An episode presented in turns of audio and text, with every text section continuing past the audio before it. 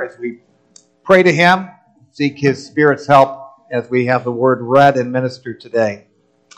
Heavenly Father, we do ask that for Jesus' sake, your word may be of a blessing to us tonight.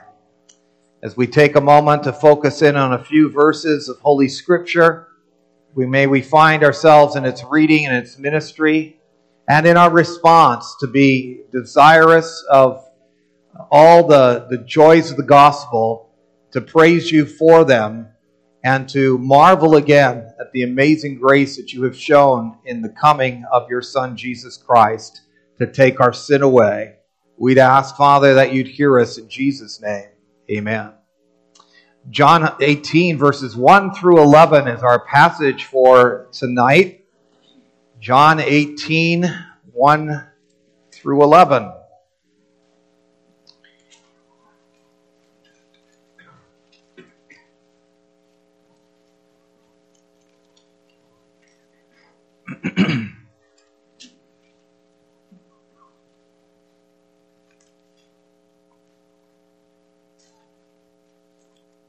we'll read from John 18, 1 through 11, these words from the scriptures. When Jesus had spoken these words, he went out with his disciples across the Kidron Valley, where there was a garden, which he and his disciples entered. Now, Judas, who betrayed him, also knew the place, for Jesus often met there with his disciples. So Jesus, so Judas, having procured a band of soldiers and some officers from the chief priests and the Pharisees, went there with lanterns and torches and weapons. Then Jesus, knowing all that would happen to him, came forward and said to them, Whom do you seek? And they answered him, Jesus of Nazareth. Jesus said to them, I am he. Judas, who betrayed him, was standing with them. When Jesus said to them, I am he, they drew back and fell to the ground. So he asked them again, Whom do you seek? And they said, Jesus of Nazareth. Jesus answered, I told you that I am He. So if you seek me, let these men go. This was to fulfill the word that he had spoken Of those whom you gave me, I have lost not one. Then Simon Peter, having a sword, drew it and struck the high priest's servant and cut off his right ear. The servant's name was Malchus. So Jesus said to Peter, Put your sword into its sheath. Shall I not drink the cup that the Father has given me? We thank the Lord for this portion of His Word. May it indeed be of a blessing to us. Brothers and sisters in the Lord Jesus Christ, every day that you live your lives, the power and the deceit of sin is evident. Now, you could read about it in newspapers or look it up on uh, your internets or watch it on your televisions, or you could see it in various political bodies who maneuver and and politicize and try to grapple for position so that they might uh, be able to carry the reins of power like they would like. Uh, you can find it, though. It doesn't have to be something that you look for out there. You know that even as you battle in your own lives, that there's that battle that you wage that deals with sin and deceit. And uh, we find power, the power and the deceit of sin at work in this passage as well. Right? We find deceit in the betrayer, and we find the power in the soldiers uh, that come from the government, come from the Gentiles, and you find it in the, the officers from what you might call the religious powers that be.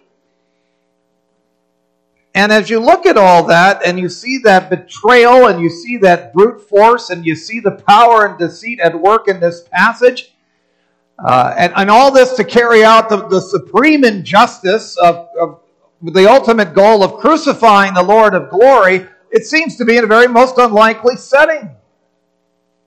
It's in a garden. And yet, when we see things from the perspective of the whole of Scripture, I mean, which is what John often is trying to carry out as he writes his gospel, and as we find we're supposed to be doing as well when we're looking at Scripture. When we back up and we see things from the perspective of the whole of Scripture, we realize that sin taking place in a garden is not so unlikely after all. It was in a garden, after all, that the problems of sin began for mankind from the start with Adam and Eve. There was deceit. There was sin. There was the power of evil at work. But while such trouble began in such a setting, and we find that sin and deceit in a garden again, and as we consider the power and deceit of sin in our environment and in our own lives where we have to battle it, we find good news too. Because we also find someone here in the garden who is greater than it all. He's greater than the Adam of long ago. He's greater than the deceit and the power of sin in this new garden setting and greater. Thank the Lord that the power and deceit of sin at work in our own day and in our own lives is overcome and is under the dominion of Christ Jesus, our Savior and Lord. And so we focus this evening on why this one who's about to be arrested in a garden is the greater one in the garden. Because that's what we say. And he's greater because what he says reveals him as the great I am, it reveals him as the great Savior, and it reveals him as the great Son. So we look first of all that he's the greater one in the garden because he's the great I am. Our translation speaks of Jesus entering a garden. Our passage, I should mention, I should say, that, that after they had crossed over the Kidron Valley, there was a garden there. And, uh, and that wording must not be ignored in the long history of God's redemptive plan. It was in a garden that sin would occur, that would lead to a wilderness of problems and curse for mankind. But it would also be in a garden where these problems and these curses would start to see their reversal into solutions and blessings for those called to be God's people in Jesus Christ.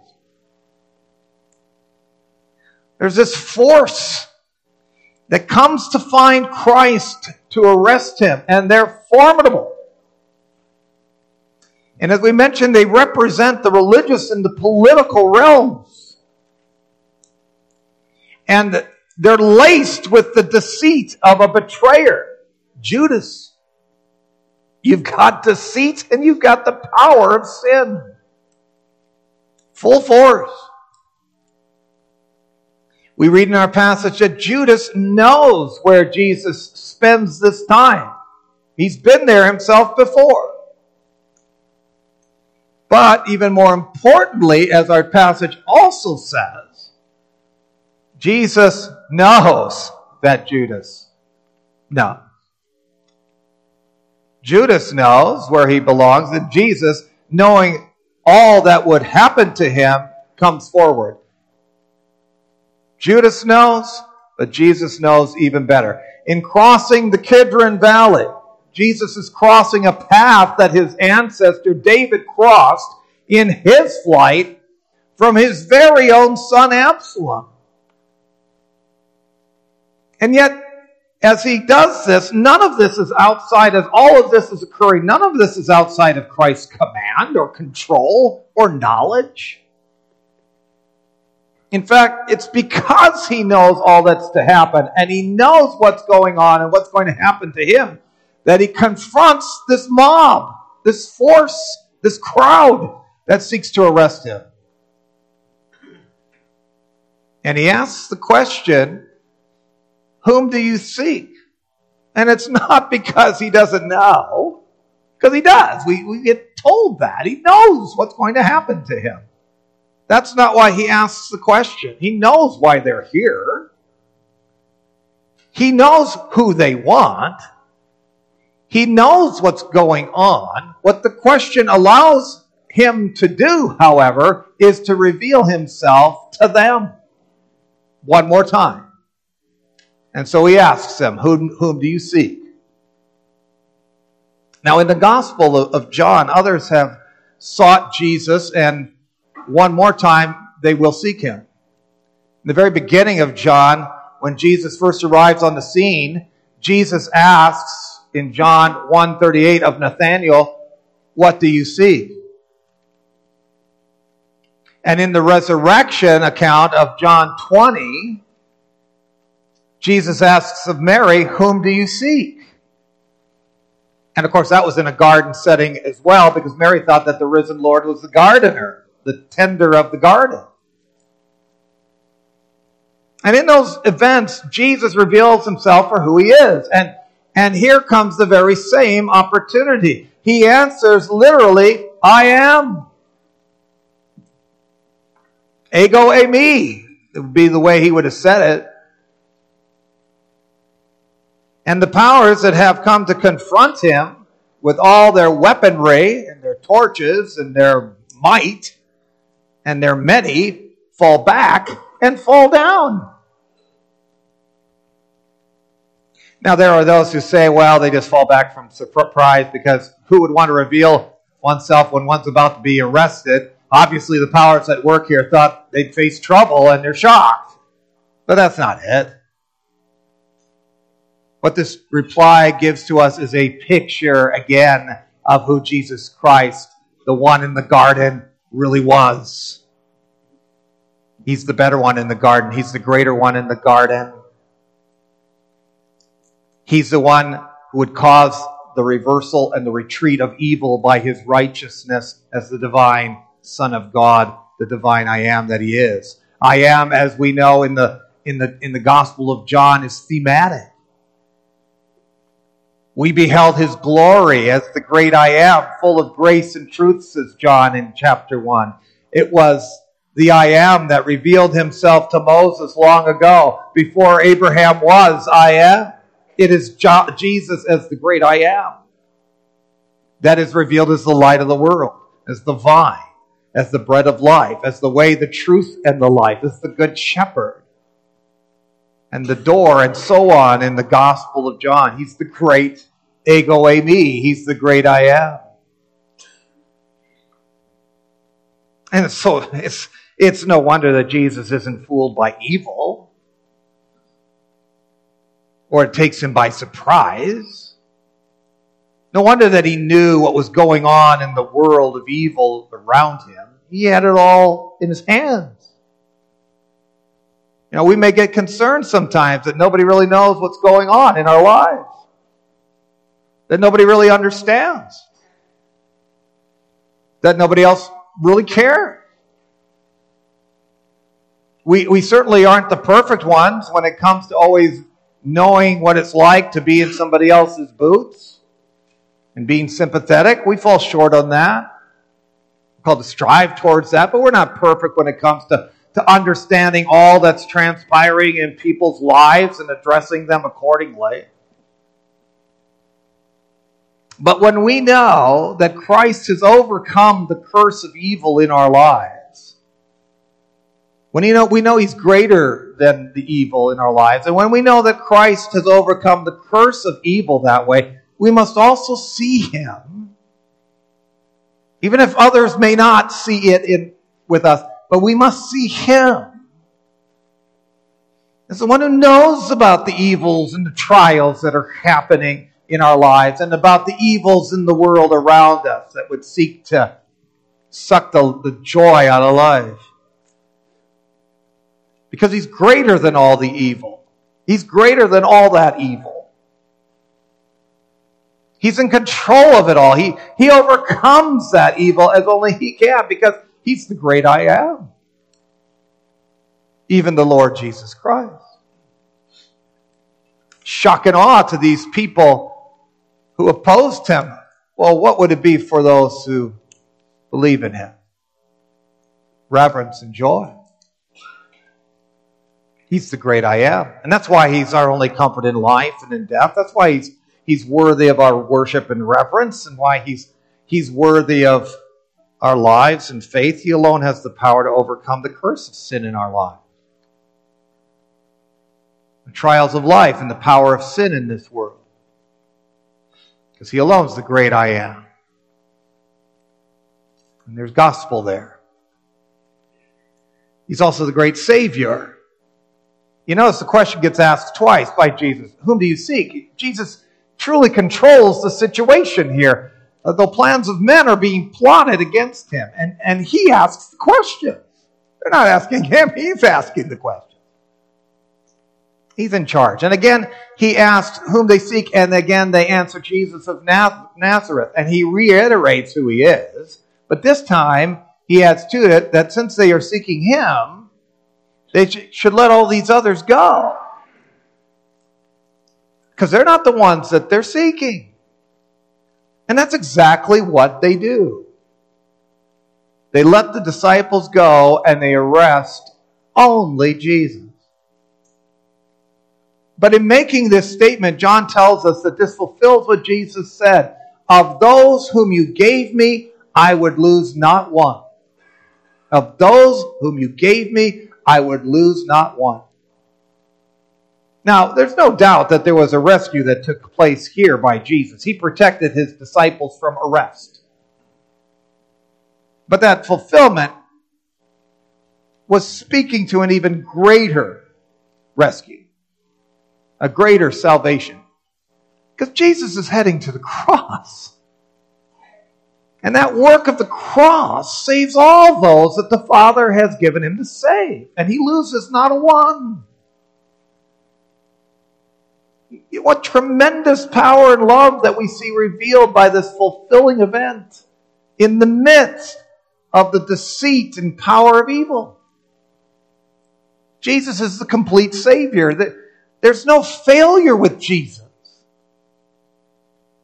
He saves us. He doesn't save us partially, but fully from our sin. And He makes us right with God. He saves all those who are given to Him, not missing a single person. Elected by His Father from before the foundation of the world. He is the completely loving and sacrificial Savior who is concerned not with His own well being, but of those He came to save from the forces of evil. And that's the kind of Savior we need. And that's the kind of Savior that we get. When our trust is found in this Savior, because He's truly the greater one in the garden. Because while the acts of the first ones in the first garden led to death and curse, that's not what happens here. His act leads to complete blessing and life because of the great Savior that He is. And He alone. And that continues to be the kind of Savior that, that you and I remember tonight. And, and, and with whom you commune when you receive the sacrament of the Lord's Supper. He's not only reminding you of the complete forgiveness that is yours in Him, but you're also encouraged to consider that this one who loved you so completely back then is the very one who's guarding your heart and life right now. And He promises also to be such a Savior to you throughout your life and into eternity. See, it isn't the power of evil and deceit that prevails. The devil would love nothing more than for us to believe that and to live accordingly. But it isn't the power and deceit of evil that prevails. It's the power and the righteousness of the great Savior, the great shepherd of your soul. When your trust is found there, Now, Peter doesn't quite get this, of course, yet. He thinks it's his job to protect the Savior and to save the Savior. When it's the Savior that needs to save him. And he doesn't do that by the sword of man, but by the grace of God and by his obedience. Even as Jesus showed already by approaching those coming to confront him, Christ shows himself to be the great Son of God who is willing to take the wrath of God on behalf of his people. And Peter, in essence, wants to keep Jesus from his saving work by pulling out his sword. Because the only ultimate victory that he seems to know is what the power of man can provide. Such is the power that has come to take Jesus away, after all, that, that they believe in that kind of ultimacy. We, we get that, that whole context uh, painted for us here. They're coming in full array. They've got lanterns and torches and weapons. They got people from uh, the military and from the religious sector. And such is the power that has come then to, to take Christ away. Then Peter is, is falling into the same trap as Jesus' enemies that salvation is found in the power of mankind. Jesus knows a better power. And he knows it as the obedient and therefore great Son of God, in whom God is well pleased. The greater power is found in his obedience. That's where the power is found. Submitting to his Father's will.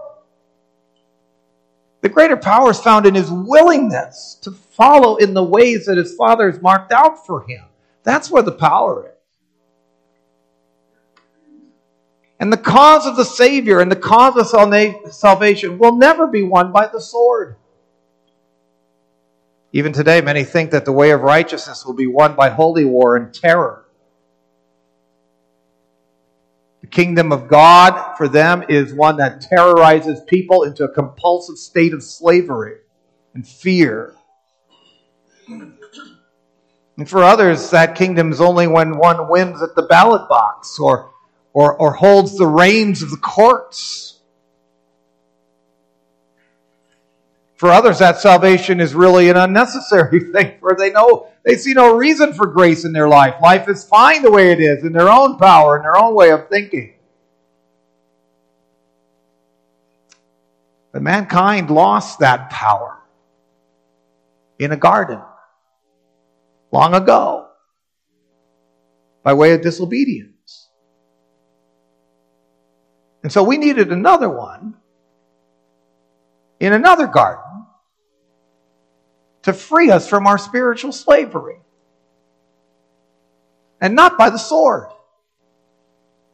but by his willingness to be obedient unto death, even death on the cross, and to take the wrath we deserved.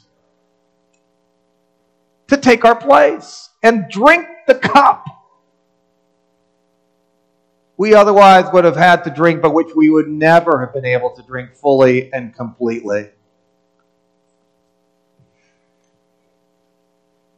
Jesus is saying to Peter, I've got to drink that cup. That spiritual freedom that we need is won by this great son who drinks that cup. The sword can be intimidating, but it cannot accomplish what the grace of Jesus Christ, the great Son of God, has accomplished on the cross and the grace that he brings to every life that he calls to his kingdom through the message of the gospel, calling people to turn from sin, turn to Christ, and see the power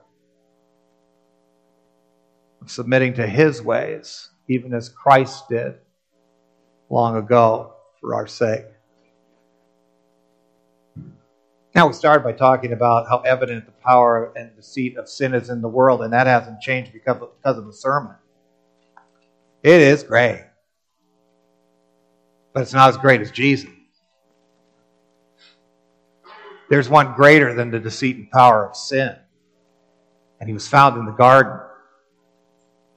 He's the great I am. He's a great Savior. And he's a great Son of God, obedient to death, even death on the cross. And he continues to be the very answer that's needed in our lives. Worthy of our praise, worthy of our trust, worthy of our obedience. As the great divine Son of God and Savior that he is. And so, yes, be careful about the sin and the power and the deceit of sin that's out there.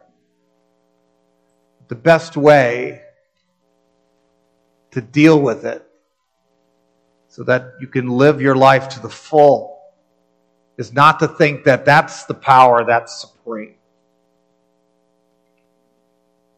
It's the power of Jesus Christ in your life. Amen.